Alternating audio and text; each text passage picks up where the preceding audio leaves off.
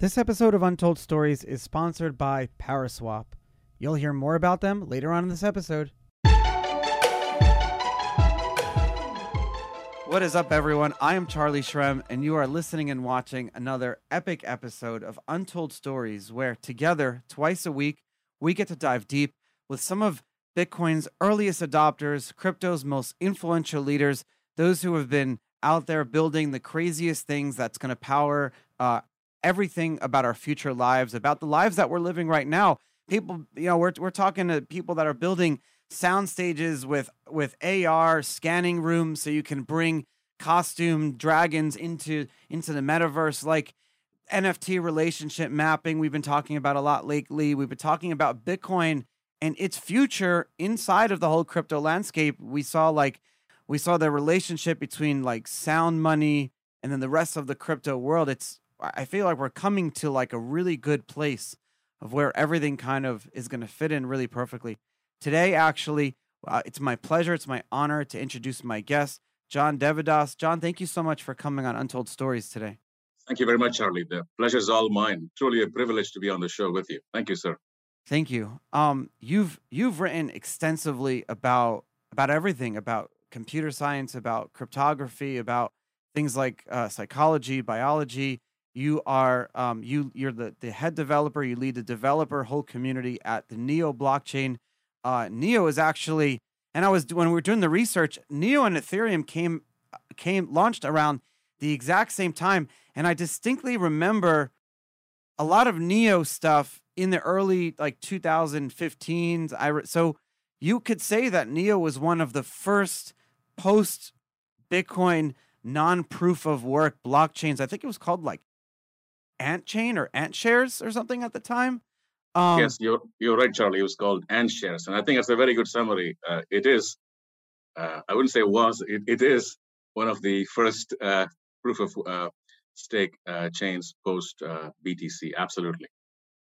Focusing on like a proof of stake Byzantine fault tolerance, and I was just looking at doing, you know, looking at the history, and actually now I, it's I'm very happy. Like it's it's nice to see a community, a blockchain that's been around for a long time, just constantly growing and, and building out the community and doing a lot of different things because, you know, a lot of people are trying to claim that, oh, blockchains don't have long term survival rates. They'll two, three years later they'll go, they'll go away. There's no point. The new technology. But I, I completely think that's so wrong in every single way and also, what's really cool is that you're on the planning commission. You're the chairman of the planning commission of your city where you live.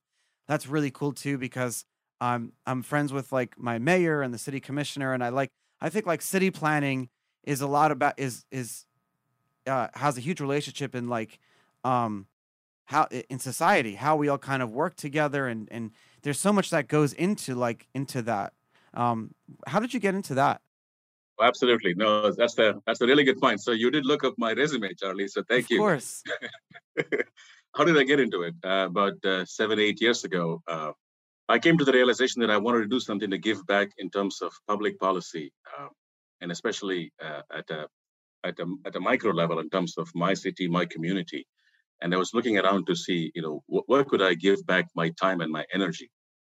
And as a developer, having been a developer guy all my life and as an architect, uh, the planning commission to me seemed like a, an interesting area where I could provide my expertise. And that's kind of how it began. I went and I talked to the guys, I talked to the mayor.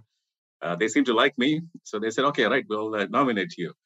And that's the journey. Uh, but I'll tell you though, I learned a lot in the process. I've learned uh, uh, things good, bad, and ugly about how our policies you know, are formulated you built some some crazy tools at Microsoft a long time ago. Tools that I used, like um, the Arc of .NET, and uh, did I was it Visual Basic or Visual Studio?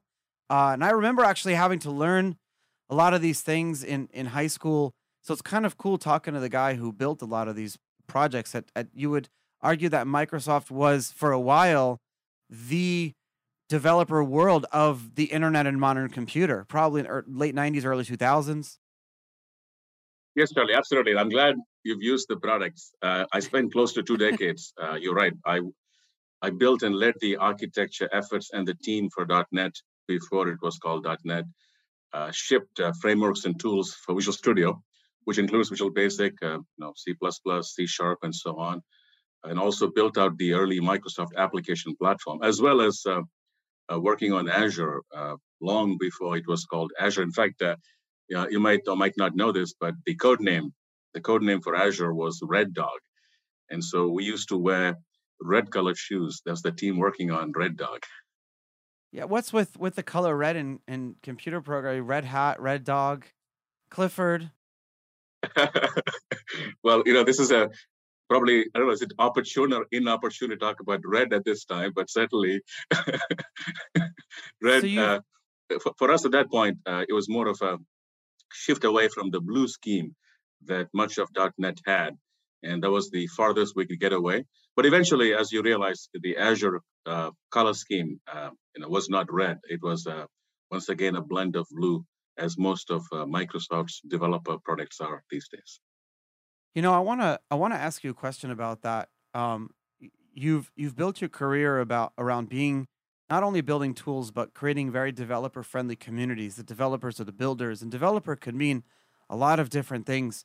And if you actually look at which are the strongest protocols today in the blockchains, um, which are the largest communities, one of the things you look at is like activity and developer activity. How do you like reconcile? And I also want to know how you were introduced to Bitcoin in the same respect. But how do you reconcile something like Bitcoin, where it was almost like a a a, a project driven uh, uh, code base that is almost supposed to not really change much anymore and is not really supposed to have a huge I'm not, not supposed to have a huge developer community, but it's just very different than what you were used to building. Yes, that's a really good question, Charlie. And and I'll give you a few perspectives on it. First, in terms of developers, uh, so if you look at the at the globe, there's about 22 plus million professional developers worldwide, and something that the blockchain and the crypto world gets completely wrong uh, is because they're happy with 10,000 or 50,000 or 100,000 developers. And I say, look, guys, you know, that's a drop in the ocean. You're sitting in a corner of the room and saying, I have this number. You know, forget about it. If we are truly to make a socio-economic impact on the world, then we should not forget there are 20 plus million developers and that we need to go to them, not make them come to us. What does it mean? It means that we don't go about inventing and creating languages and new frameworks and tools. No, that we use the existing languages and tools that developers love and are familiar with, they enjoy using, which means a polyglot stack, much like what uh, uh you know we've built at Neo, right? C Sharp, JavaScript, Go, Rust, you know, Python, you name it, right? It's a fundamental flaw that much of the early, uh, and I blame much of the Ethereum folks for this. Yeah, creating their own, they created their own uh, uh, language called Solidity, and I never understood why it was why a blockchain couldn't launch and and you know be any language, support any language. Absolutely. No, you're right. And that was a, that was a blunder, right? A blunder of the highest uh, sort, mostly because the people who built it uh, were not platform people. They were essentially building, if you will, a stack. So you had to have lived and walked in the shoes of developers for multiple years, maybe more, to understand what developers want and need. And that's kind of the, the view I come from, which is having spent close to 25 years building developer tools and platforms, right? You mentioned Bitcoin yeah. in terms of the project, uh, you know, vis-a-vis uh, developer ecosystems and projects. Yeah, there's a couple of things I want to introduce. You know, firstly, I think of this notion of the half-life of a project, right? Many projects come and go, and and even in terms of commercial tools, software applications, you might remember, and I don't know, I might you know date myself here, but you know we remember the Borland tools, you know the Power PowerSoft Power Builder tools. You know they've come and gone. You know back in the late mid 90s but there's a half life, right? And so that's the critical way to measure, to evaluate. The yeah. second thing is in terms of projects, right? Developers, and this is a, I suppose, a professional flaw, if you will, like to tinker and keep sort of fixing and adding and modifying. I say that, you know, when I look at Bitcoin, it's less a platform, it's more an institution. And because it is more an institution, we don't need to be tinkering with it on an ongoing basis. If it's not broken, don't fix it. Unlike an Ethereum, a Neo, you know, you pick your platform, right? Platforms, Platforms are growing, evolving. We are adding new features, new capabilities. We are making life easier and better for developers. That's kind of how I see it. It's not black and white, however. No, it's not black and white, and I'm and I think we're getting into the post Satoshi world now, where it's you can almost as if we move towards what I think we're going to move towards, where where where the, there's going to be a much bigger separation, especially how people view Bitcoin and then crypto. I don't even think uh, uh, cryptocurrencies. I don't like crypto assets, so you call them crypto. There's going to be a difference, and that relationship could be like these tools and new platforms need a sound money or whatever that is. Who knows where that relationship is going to be? But I really like what you said. Maybe we'll title the show that like Bitcoin is an institution because it is the institution. It's a set of beliefs, political, ideological, um, uh, technology beliefs. Like you can almost say that you you you're a so- are you a software purist? Am I a software purist? Not at all. so it's like was you think Satoshi was almost like a software purist? I don't I don't know, but it's nice to see that we're moving towards uh, uh that future. Why do you think um what do you, so now as a developer yourself and leading teams uh what did you think of the original Bitcoin code base when you first came across it? Oh, brilliant. Genius. Just one word, genius. Yeah, a lot of a lot of people um wonder why there were some things in there like there was some code in there to uh for for potentially like shuffling cards i think it was for like some poker work you know i think i think there was an uh like a vision that that would be the potential future or like applications built on top of this bitcoin thing or applications built on top of like a a crypto world. Good point. It's a good point. I want to just go back to the point you made earlier with respect to bitcoin bitcoin being an institution. I'm glad you like it because i believe this is something that's being lost in sort of the, the maze, you know, the, the cloudy aspects as we look across the various, uh, you know, projects. Uh, this is a fundamental uh, thing, uh, Charlie. We have to emphasize that, you know, what we are building with blockchain technologies are not applications. You know, Excel is an application. PowerPoint is an application. You know, Salesforce is an application, but Bitcoin is an institution. And to further add to this, the economic basis you know, whether you go back to IE or NIE, the new institutional economics, there is an economic basis to these institutions. And very simply put, right, for me, the aha was these are self-governing institutions. Apps do not self-govern themselves. They are passive, inert. Yeah. But Bitcoin does, right? And that's why we need to understand that there is a different perspective. To my platform friends, you know, I say it a little differently. What I say is that in the history of computing, Charlie, we've seen multiple waves of platforms. You know, actually, I built, I worked on mainframes, and I'm going to date myself here with punch cards when I oh was oh in college. God. Wow, right? like the big rooms with the punch cards in them and everything. Absolutely. And we had to tw- block time and say, look, I get this 20 minute slot when I was in college in Madras in India, right? To go, you know, basically use my tech, right? I've seen PCs, client server, web, SOA, the cloud. But there's one thing, Charlie, which we need to emphasize. In the history of computing, there has never been an economic platform. Never. Blockchains are the first economic platforms in the history of computing, meaning we have economic, crypto economic protocols baked intrinsically, innately into the stack. Fundamental difference. And this is why so many of my old friends in the enterprise classical IT, traditional IT world are unable to understand, to grok what is it that makes this tick. Because if you come in with a 20, 30 year perspective on traditional platforms as plumbing, pipes, pipes and wires, it's very hard to see what an economic platform looks like. Why? I mean, so how would you describe it to them then? What would you What would you say? I mean, is that is that a good way of describing like Web two versus Web three, rebuilding the pipes? Yes, that's, the, that's another very good distinction. So, so two things. Firstly, how do I describe it? I describe it to people as platforms, even economic platforms. You know, in the enterprise world, there are billions, tens of billions, hundreds spent on things like governance and compliance. And in the Bitcoin world, we don't do that. You know why? Because it's baked in. Governance is baked in, right? And so this is a fundamental shift in terms of how to think about. There is no overlay we have to build. You know, use Amazon Web Services. There's only one customer, one client, right? So how do you how do you ensure governance? You got to bring in busloads of enterprise consultants, big consulting companies, big money, a lot of waste, right?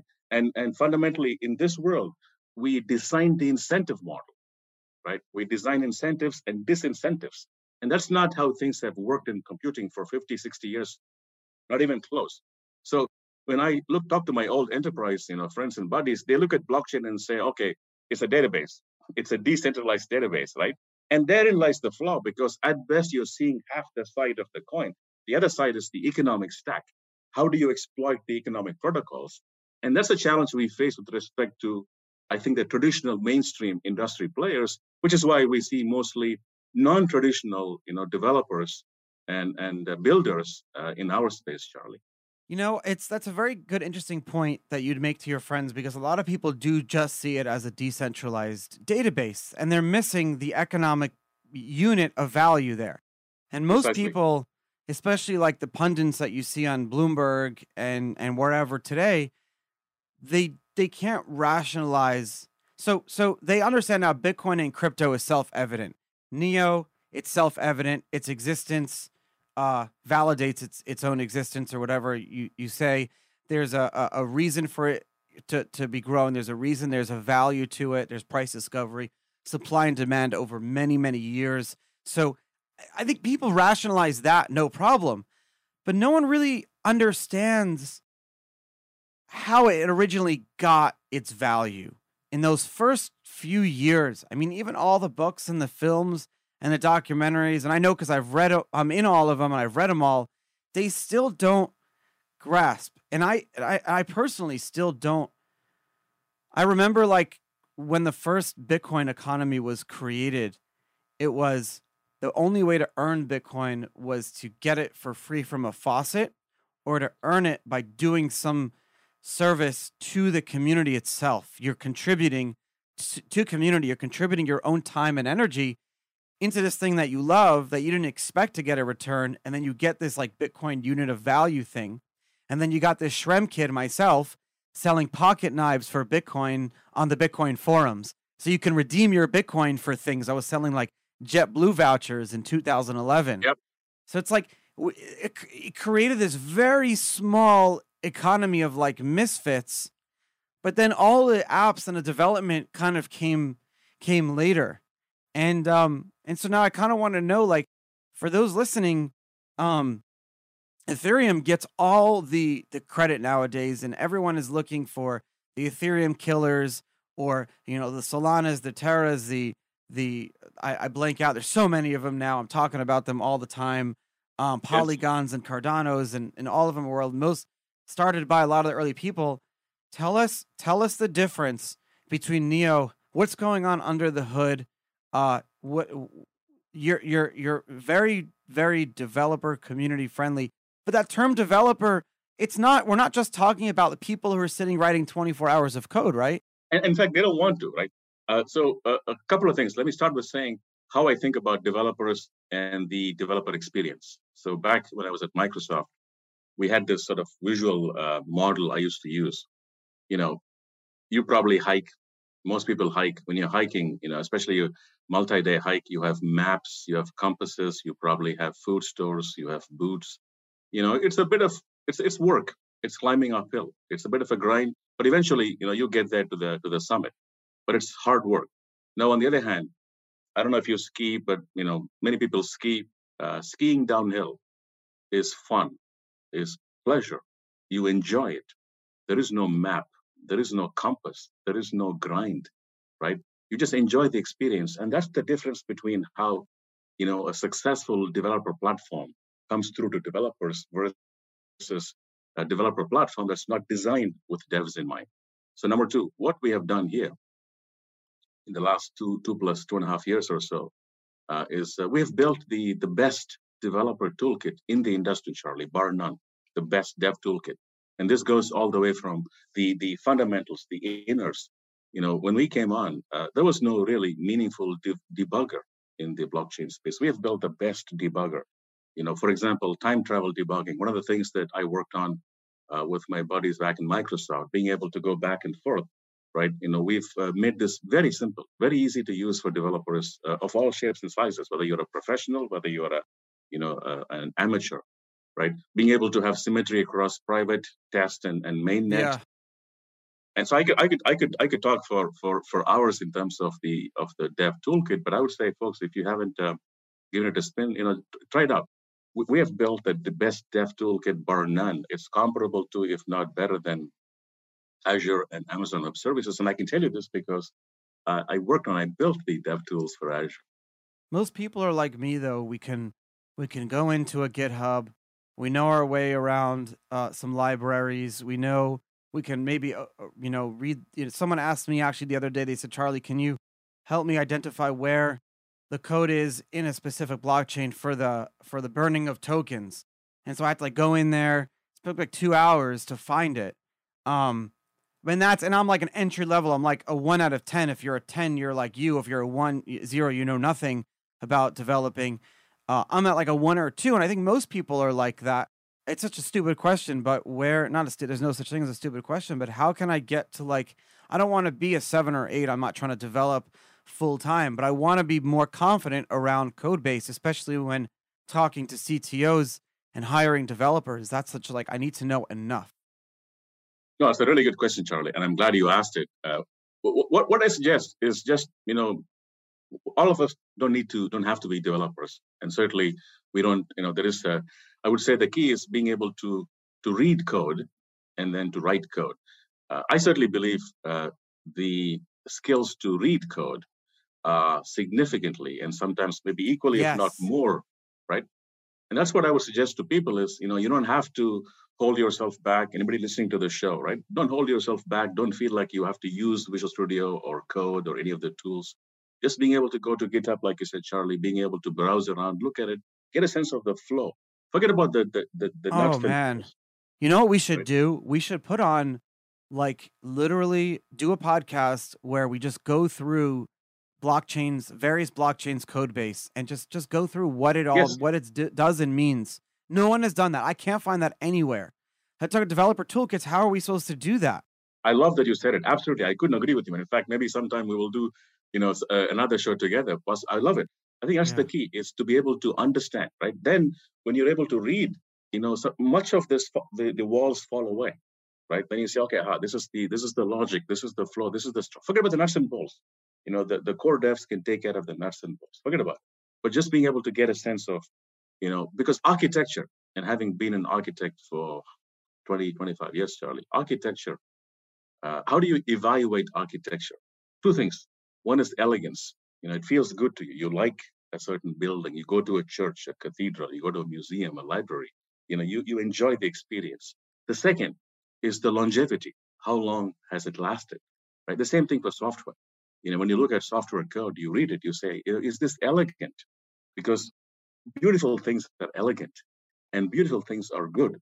That's what that's kind of how, you know, basically in nature, you know, as human beings, uh, and, and I'm now I'm going into other branches aspect here, but but I believe, you know, divinity, you know, is very closely linked to, to elegance, to beauty, right? The second thing, of course, we discussed earlier, the half-life of the software and, and the longevity, you know, how long is the code base without getting into this big mess, right? That's kind of how I evaluate architecture. I want to go back to something you said earlier about Web 2.0, Charlie, if you're if you're okay with it. No, yeah, and I and and anything I ask you that because I ask like three or four questions at a time, I end up writing down what we need to come back to too. Like I want to talk about Neo in a little bit. I want to talk about, uh, but yeah, go anywhere you want. I'm saving all the information. Well, thank you. I, I want to go back to Web two. You mentioned a little bit earlier, and and and in fact, I'm writing an article on on Web three. I call this uh, Web three sense and nonsense. Uh, and, oh, I like that. Candid, That's a good idea. Because it, to me, Web two is a bit of a cesspool, Charlie. You know, what began as user created content. If you remember back 10, 12 years ago, was the idea that users create content. And now we have ended up with surveillance capitalism. Um, I don't think yeah. any of us want to build on that particular base of surveillance capitalism. So I'm I'm not at all a fan of this Web three uh, terminology, right? When Web two itself is such a shaky foundation to me. And again, to my earlier point, if you see it from an economic platform perspective, we don't need to build on another base, Charlie. We have the base ourselves. We are the first, we are building the first economic platforms in history. Forget about Web 2. Web 2 is just, you know, was just a bad detour, in my humble opinion. I mean, we're using those protocols, we're using like TCP. Can that could you replace that? I mean, is that something that we could almost like not replace, but create a a complementary, better version of that? And that's where I would see we're beyond like some new Web three. I can't really fathom that and how that would all work though. That's a good point. The infrastructure, and that is to me the internet. You know, back in the late 60s, early 70s, when the universities, academia in the US in particular, invested in protocols. Absolutely. The underlying, uh, the core protocols, yes. Uh, but to me, uh, the what I call the Web 2 detour, uh, I think uh, probably created more, uh, Yeah. how do I say it politely and, and, and politically correctly, created more destruction than anything constructive with respect to the socioeconomic impacts uh, of uh, how we use the so-called Web 2.0 technologies. I think.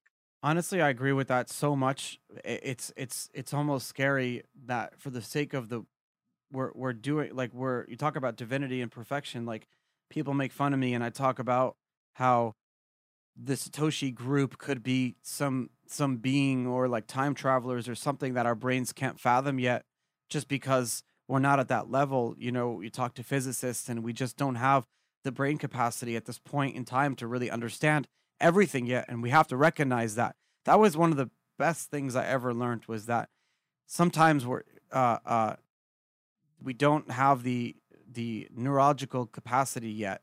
And um but I wanted to before we get into that because that's like a very deep we're talking about uh the relationship between mathematics and and flowers and nature and and we're talking about things that Leonardo da Vinci predicted. He predicted a a lot of this stuff.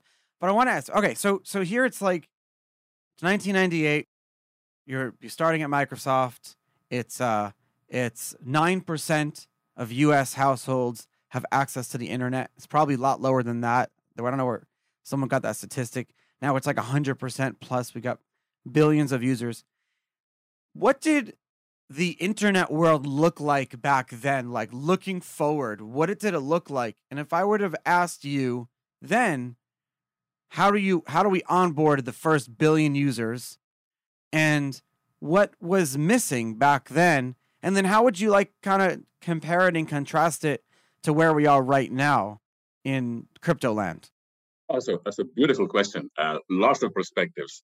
I would say, first and foremost, uh, back in 98, 99, there was a lot of discussion, debate about mobile devices and how they would bring in millions and tens of millions of people on board.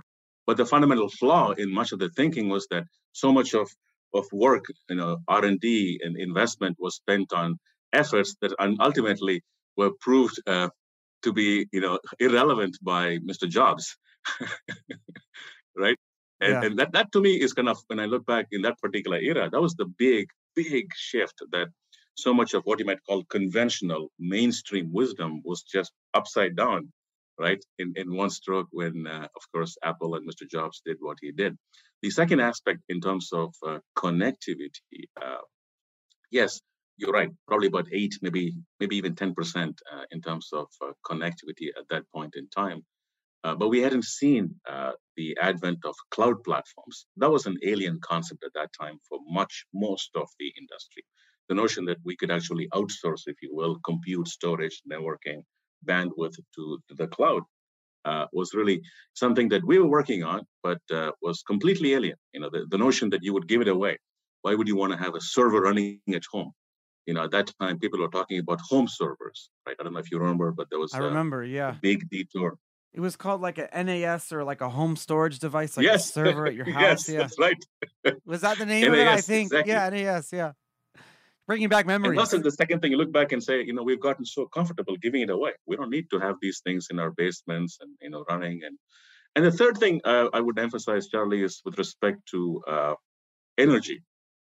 There was not as much uh, thought in terms of energy consumption, usage, and of course transmission and efficiency, and all of these things that today we we're able to understand much better, right? And and that's uh, and by the way, on this one, just as a detour, right? People talk about how proof of work uh, and, and energy consumption, and so I want to just you know in a slightly maybe Please partly do. tongue-in-cheek comment, I would say, if you wanted to reduce energy consumption, Charlie, you know what you would do?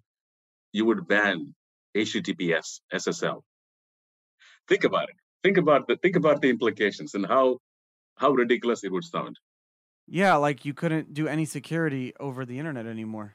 Yes, because SSL co-processors, SSL processing. Think about all the, the impact, right? I'm just saying, you know, how ridiculous some of these discussions and debates actually, if you bring it down to the basics, are.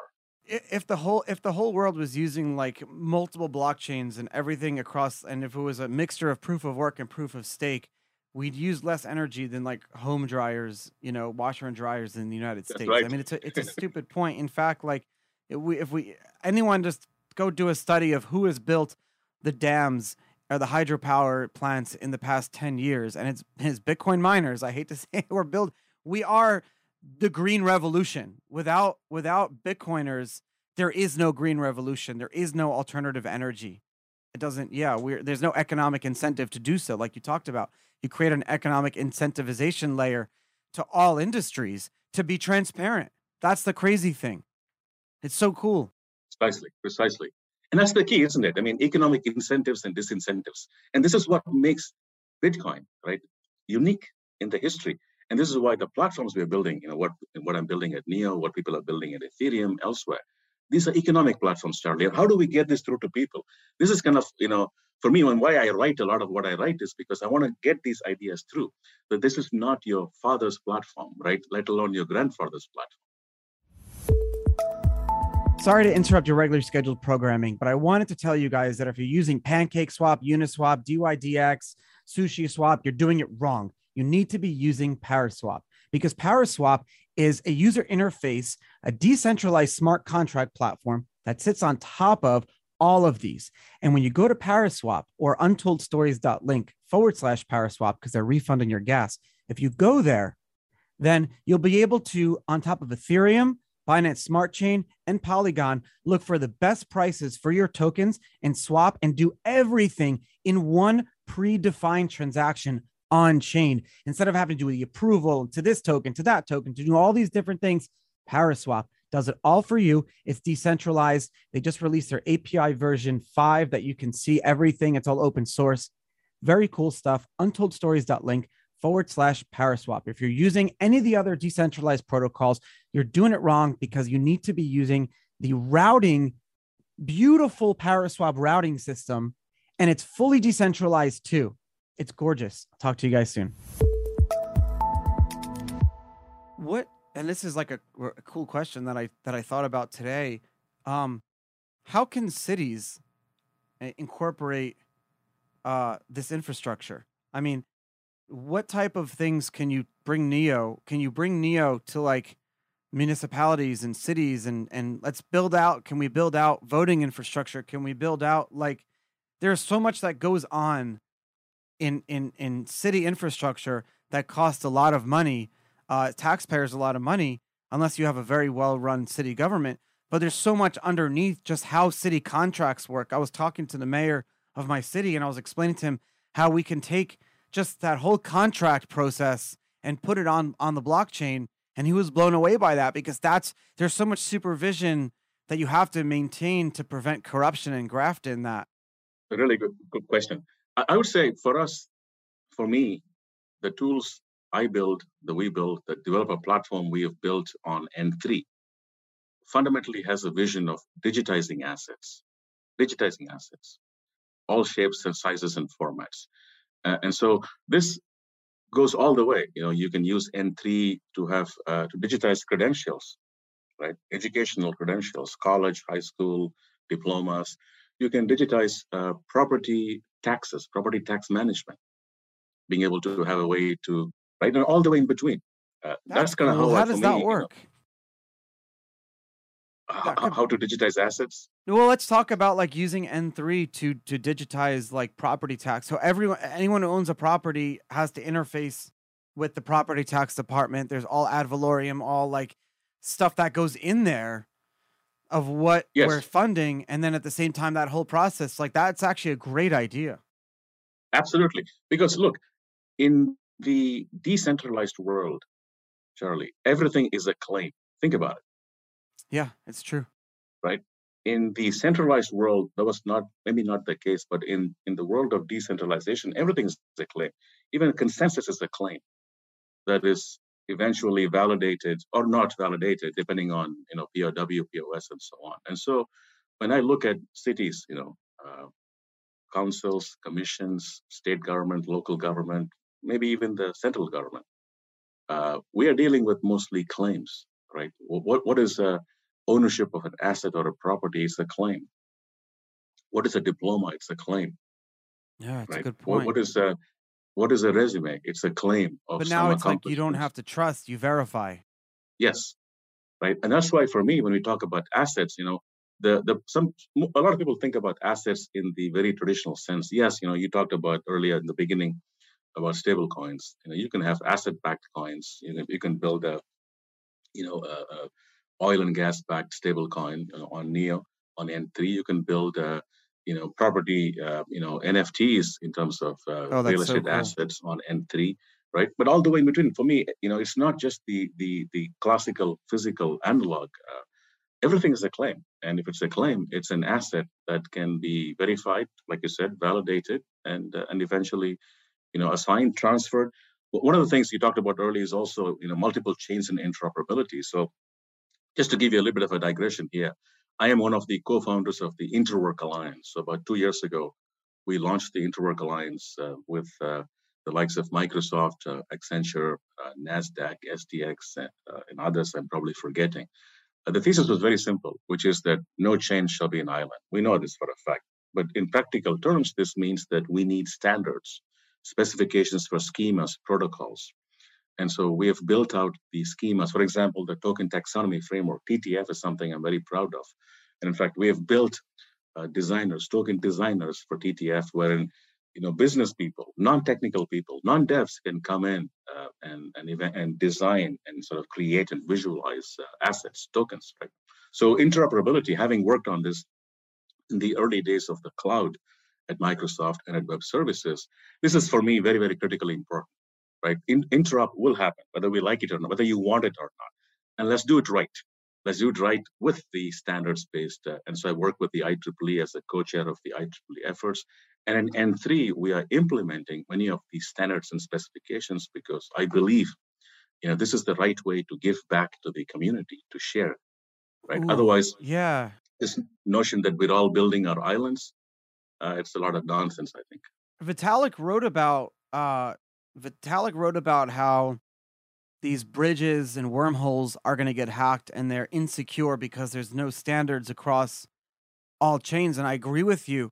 So so so am I wrong to say that in the future moving assets from chain to chain won't require even a middleman service? We could potentially the standards could be built into the chains themselves to have mechanisms to do that. Is that possible? It's certainly possible. I do want to go back to the comment you, you mentioned about Vitalik. So I think what Vitalik was saying was he was differentiating between multi-chain and cross-chain. Yeah, So yeah, if you look at his blog post, right?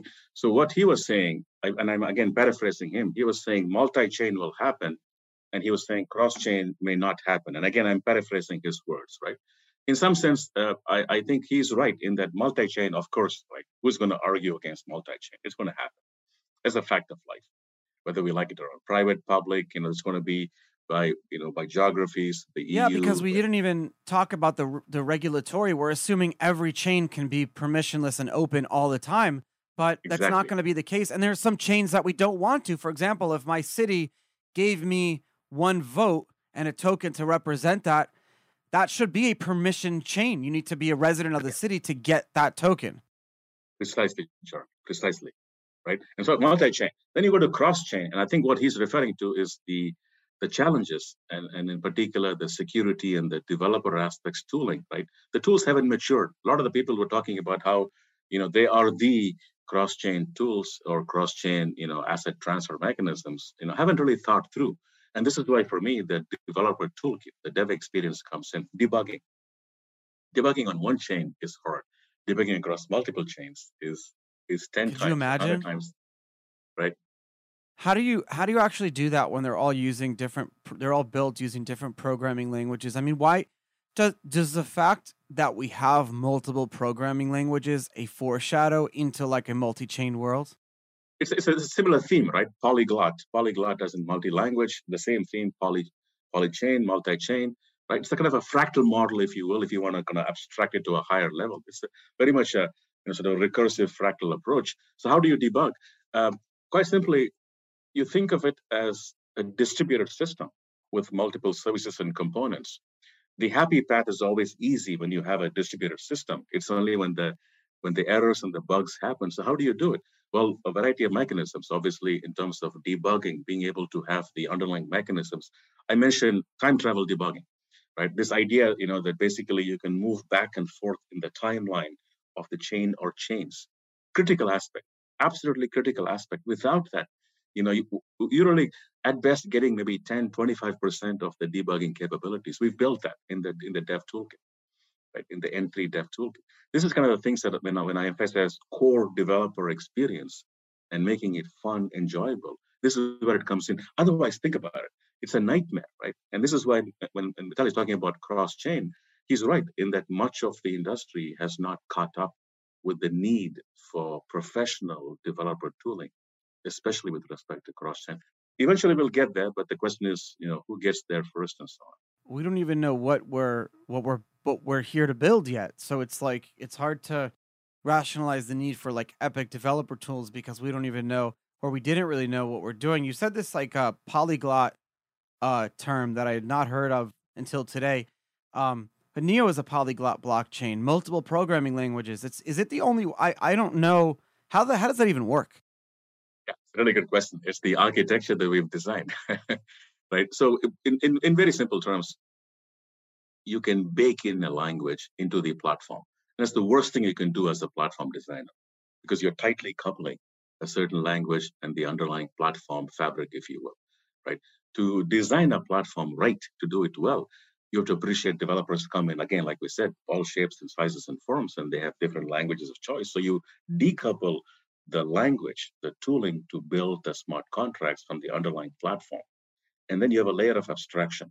In computer science, there is a very old joke, uh, and I'm and pardon me for saying this, but it's a very old joke which says you can solve any computer science problem with a layer of abstraction. And there is truth. It's, it's a joke it's, it's true. like PHP? It's a, it's, a, it's a truth, yeah. and that's what we do basically. Is you design these layers of abstraction to be able to decouple specific languages from the platform. Now it takes more work Charlie. It takes more effort. It takes more design skills and expertise, right? Which is why many of the platforms out there and are they even platforms? I don't know. It's hard to say, but you know they've so tightly coupled these together where this notion of a polyglot uh, approach uh, is practically impossible, unlike N3. My first my first business before Bitcoin, I had a company, Daily Checkout, and we're an e-commerce company. Uh, we had a whole back end platform that worked and at the time this was like 2007 maybe 2008 2009 this was like when you know building comprehensive uh backends to up to to interface with multiple so you had the reason i'm telling you this is because it was built on asp.net and i'm remembering ah, it all now and what I happened see. was well there this is what happened and the show this way there was a, a piece of software called Arcus, and it it managed the the the company that owned my company had like 15 different uh, uh, electronics brands uh, department stores like from from b&h to sixth avenue electronics huge huge camera stores and electronic stores inventories across multiple different categories and stuff like that but their software was this dos like it was a you'd have to launch like an emulator on your Windows computer to operate this thing. It was the worst. But the problem was everything was built on that. And there was this one guy, this old man who built it, and they'd have to hire him and he was getting sick all the time. And I was the young kid. So they trained me on this. And and so I learned Arcus. And this is probably why I never decided to do to to continue my my development like education was I I hate there was no debugger. So I never knew if something would break I didn't. I hated the job of like having to go and like play whack a mole and fix and try to like figure out what the problem was. But the cream de crop, one of the best, and you're gonna laugh. I shouldn't even admit this, but one of the my like high point of my career was getting a relationship between Arcist dot and then our dot .NET backend, which was yes. how, you know so you could do it. Dude, if I tell you how I did it, at some point, at part of the process was one of these pieces of software that just emulated a mouse and keyboard. Because there were some things with key with the Arcus, you just needed a mouse. You couldn't even there was no API to like tell it to do something. So you'd have to actually emulate like a keyboard. Oh my god, man. The early Oh, internet that's, was that's fascinating. I'm like an 19 year old. I'm like, I'm never doing development ever again after this. I'm just gonna be on the business side of things. But it, it was really a lot of fun though. I like bringing back cool memories now. Well, we got to give you a, a spin on the toolkit, uh, Charlie. You can build, test, debug, deploy a smart contract in about two, three minutes. We'll give you a demo sometime. That's really an amazing thing. You, so anyone could come on and and and spin up things. It's the way it should be. It's the way it should be, right? There should be there should be as little, you know, friction as as possible at all. That any friction is just a, a block, an obstacle that needs to be removed. Uh, you know, again, going back to the developer experience, like you said, right? You did not enjoy it. Uh, developer experience have to be enjoyable. You kept it fun, the experience enjoyable. But there was a time when the governments around the world really wanted to regulate the internet or the protocols around it. Do you like what happened? When when was that? Oh, I don't know. It's uh, it seems like they still want to do it. They don't. Yeah. and it just Right. It scares me because we had the internet as we know it today because uh you guys were largely left alone to like kind of do what you need to do for for a decade or two. And so I'm I'm nervous that with Bitcoin and crypto land it's still too early to create these walled gardens because we don't know what we're even here to build yet. Oh, absolutely. Very well said. In fact, this goes by something you said earlier, Charlie, which is how do we know what to build or what they will build? Uh, the fundamental thesis in building dev platforms is build it and they will come, right? You build the best possible dev tools and stack, and you'll be amazed and astounded at what people do with it. You know, when you give them those tools uh, and the underlying uh, dev experience. That's my experience. You think that the one of the reasons that developers want to work on blockchain and crypto digital assets is just because the, the the tools are just a lot more newer and fresher and the blockchains are newer and fresher and everything is just like it's it's you can enter now and learn it now and it's built for for for learners. It's built for people to come on as opposed for other things are are built kind of in defense as you know they're built to solve problems that are coming at them That's a very good point, actually. So really, it's a it's a very insightful point. Yes, and I, I like what you said about in defense, and that's what you know developers and builders don't really appreciate or want to do. I think it's a very good summary. I like it.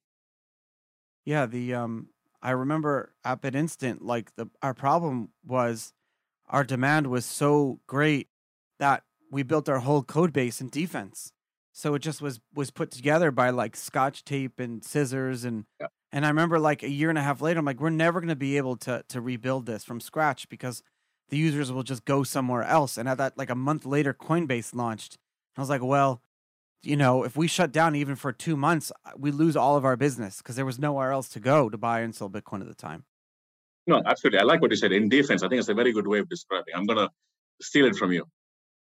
John, I really appreciate you taking the time and, and coming on Untold Stories today. If if if if um if you're cool, I'd love to schedule. I think we're gonna need like we could do it over multiple days, but we're gonna need a couple of hours.